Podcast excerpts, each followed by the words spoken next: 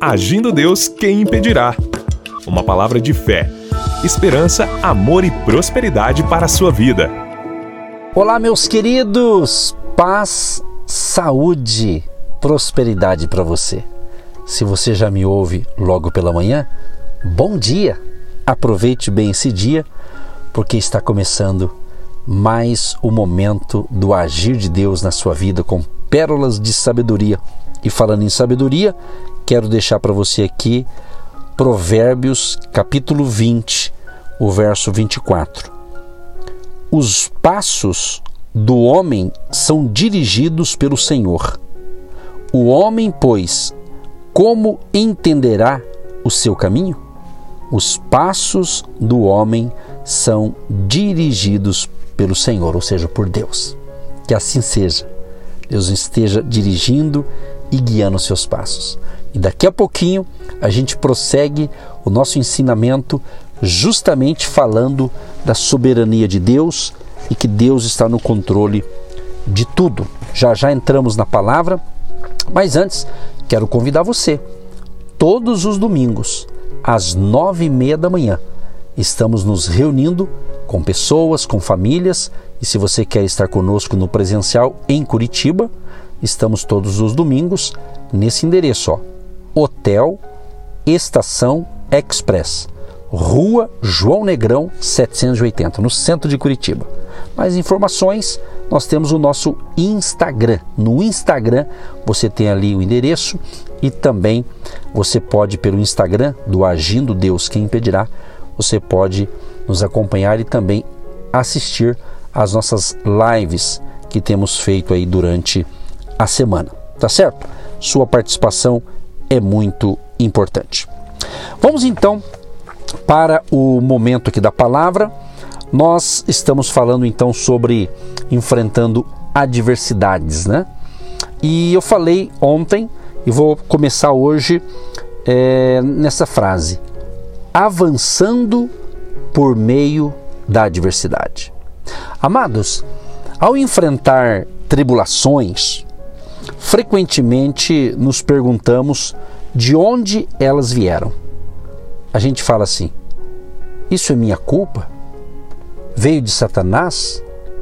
Veio de Deus? Você já não parou? Eu já pensei isso também. Isso não é um pecado. É uma maneira da gente pensar: puxa, se eu estou enfrentando isso, a culpa é minha? Será que é o inimigo? Será que é Deus? Não é verdade?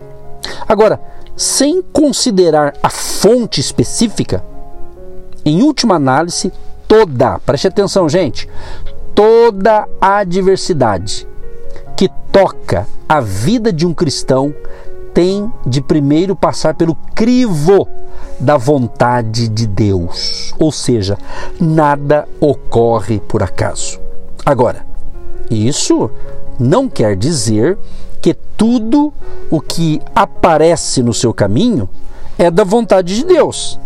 E sim que ele, Deus, permitiu isso, porque entende que até mesmo a adversidade se encaixa no propósito maravilhoso que ele tem para a sua vida. De acordo aqui com Isaías 55, o verso 8 e 9, que diz: Os pensamentos de Deus são mais altos que os nossos. Por isso não podemos ter a expectativa de entender tudo o que está ou que ele está fazendo, não é? Nem sempre você vai entender.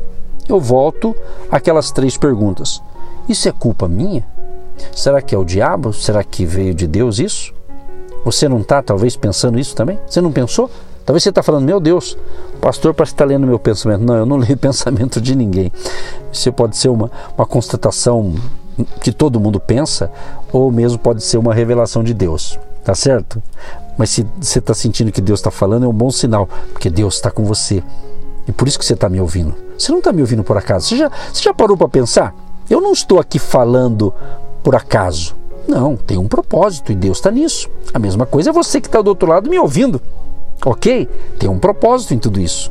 Deus tem os seus planos, né?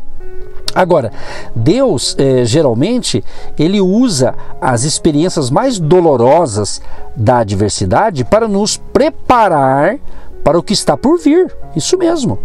Deus quer que consideremos nossas lutas da maneira pela qual Ele as vê, como Deus vê, para que não fiquemos desiludidos. Se você não entender isso aqui, você vai viver desiludido. Essa é a verdade. Tem muito cristão desiludido porque não entende esse processo. Por isso, muito mais importante do que determinar a fonte de nossa adversidade, ou seja, será que é eu que errei? Será que é o diabo? Será que é Deus que está Será que é veio de Deus isso? Então, repetindo, muito mais importante do que determinar a fonte de nossa adversidade é aprender como responder de modo adequado a essa situação.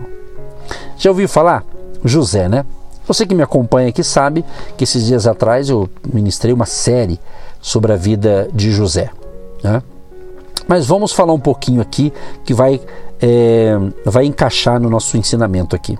Considere José, uma das poucas pessoas na Bíblia sobre quem nada negativo foi escrito, mas cujo início de vida foi caracterizado pela diversidade. As Escrituras dizem que Deus estava fazendo José prosperar em meio à sua aflição, mesmo numa prisão estrangeira.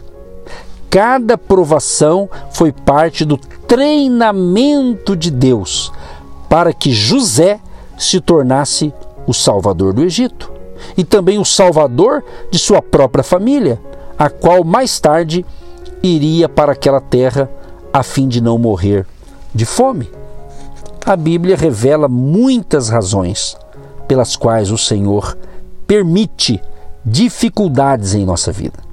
Quando começamos a entender seus propósitos, podemos aprender a reagir de maneira que essas dificuldades nos fortaleçam, em vez de nos desanimarem. Um dos propósitos, queridos, preste bem atenção nisso aqui.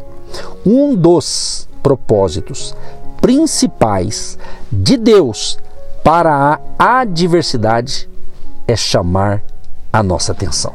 Olha que interessante. Deus sabe quando estamos paralisados pela raiva e pela amargura, bem como quando estamos determinados a fazer as coisas do nosso jeito. Pode ser que Ele permita que a adversidade puxe o nosso tapete quando nos colocamos diante do Senhor, despojados de nosso orgulho e autoconfiança, ele chama nossa atenção totalmente. Saulo de Tarso, mais tarde conhecido como Paulo, teve de aprender uma lição dessa maneira. Orgulhoso, Saulo era, era orgulhoso, egoísta, ele estava fazendo tudo o que podia para varrer os cristãos da face da terra. Depois, Deus o atingiu com uma cegueira. No chão, lá na estrada de Damasco, Saulo perguntou: Quem é, Senhor? Está escrito em Atos 9,5. Deus tinha capturado a atenção dele completamente. Na época, aquilo poderia ter sido uma interrupção irrevogável da vida dele, mas, na verdade, foi o começo de uma carreira extraordinária como pregador. Então, esse é um dos propósitos. Outra razão para que Deus use a adversidade é para nos lembrar de seu grande amor por nós. Deixa eu fazer uma pergunta para você. Se você se desviasse da vontade de Deus devido a um pecado, e ele simplesmente o deixasse fazer as coisas do seu jeito? Isso seria uma expressão de amor? Claro que não. Ele, Deus, nos ama demais para deixar-nos à mercê da desobediência. A Bíblia concorda que toda correção ao presente não parece ser de gozo, senão de tristeza. Está escrito em Hebreus 12, 11. Podemos todos dizer amém a isso. Assim como disciplinamos nossos filhos por amor, a fim de protegê-los contra o desenvolvimento de padrões nocivos de pensamento, e comportamento, nosso Pai Celestial nos disciplina a fim de produzir um fruto pacífico de justiça nos exercitados por ela. Hebreus 12, 11. O autor de Hebreus diz em Hebreus 12, 5 e 6: E já vos esquecestes da exortação que argumenta convosco como filhos. Filho meu, não desprezes a correção do Senhor, e não desmaies, desmaies, quando por ele fores repreendido, porque o Senhor corrige o que ama e açoita a qualquer que recebe por filho. Você prestou atenção? Se você estiver passando por uma adversidade, permita que ela seja uma lembrança do grande amor que Deus tem por você. Porque é Deus agindo, é Deus cuidando, gente, de cada detalhe. E uma terceira razão, porque Deus manda uma adversidade, é para nos autoavaliarmos. Isso mesmo, autoavaliarmos. Você precisa tirar, se avaliar. Você precisa fazer uma autoanálise da sua vida. Você precisa, eu também preciso, nós precisamos tirar lições de tudo isso. Então, quando Deus permitiu a, a um mensageiro de Satanás esbofetear Paulo com um espinho na carne, está escrito em 2 Coríntios 12, 7, o apóstolo orou três vezes para que aquilo fosse removido. No processo, Paulo deve ter sondado o seu coração, indagando ao Senhor: há pecado na minha vida? A minha atitude está certa? Quando nos deparamos com a adversidade, fazemos bem ao perguntar: estou dentro da vontade de Deus? Fazendo o que Ele quer que eu faça? É importante, sim, é importante fazermos essa análise. Talvez você, que está me ouvindo agora, tenha feito isso e confessado um pecado consciente, porém a adversidade persiste. Deus lida não somente com atos de transgressão, mas também com atitudes tomadas desde a juventude. Para muitos cristãos, não é uma questão de pecado evidente ou de não amar o Senhor contudo, de algo do passado que pode estar impedindo o, o seu crescimento espiritual. Então, amados, para lidar com assuntos essenciais, como, por exemplo, a autoestima, atitudes em relação aos outros e até opiniões mal orientadas sobre a capacidade de Deus, o Senhor Deus Todo-Poderoso envia adversidades intensas, o suficiente para uma sondagem mais profunda do que o normal. Ele quer que nos perguntemos: que medos, frustrações e sofrimentos da infância ainda estão afetando-me ou guiando-me? Uma atitude recorrente ou rancor estão ferindo-me? Foi algum comentário que me causou sentimentos de rejeição ou de desvalorização? Algum assunto latente há anos pode estar impedindo seu progresso. Você já pensou nisso? Na adversidade, reconheça o desejo amoroso de Deus de ajudá-lo a alcançar seu potencial espiritual pleno. É o que Deus quer que você cresça e desenvolva. Que Deus te abençoe. Vamos orar e amanhã a gente conclui essa semana com mais esse episódio, vencendo os obstáculos, as adversidades, com a bênção de Deus, debaixo de uma unção do Espírito Santo.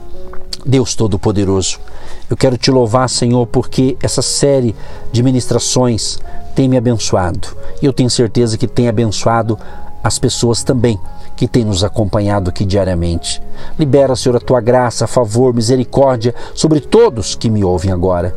De graça e força para essa pessoa vencer esse momento de luta, de batalha, de adversidade, que ela possa estar crescendo a sua fé, ouvindo essas instruções. Proteja cada ouvinte, cada família, nos livra de todo mal. abençoa a saúde física dos seus filhos e filhas, a saúde nas suas emoções, a saúde financeira, a saúde no casamento, a saúde na família. Ó oh Deus, abençoa e fortaleça a fé de todos. Que todos tenham um dia de excelência, paz, saúde e prosperidade. Que aquele que está conosco nesta, neste momento de fé, recebendo essas instruções espirituais, sejam todos abençoados, cresçam e desenvolva a sua fé e a sua espiritualidade, desenvolva a sua fé no Deus soberano. Assim oramos, pedindo a bênção também para todos aqueles que têm nos abençoado com a sua semente de fé, a semente financeira. Abençoa, prospera e multiplica e portas financeiras também venham se abrir para essa pessoa que precisa de uma bênção financeira. Em nome de Jesus. Amém e graças a Deus. Você que se identifica com o nosso ministério Agindo Deus, quem impedirá? E tem interesse em investir uma oferta missionária em nossa programação? Torne-se um agente de Deus e faça parte dessas pessoas de fé que semeiam com fé e vão colher o que semeiam. Anote: Banco do Brasil, agência 1243-2, conta corrente 68630-1. Que Deus prospere a sua vida. Agindo Deus, quem impedirá? De segunda a sexta, uma palavra para abençoar sua vida.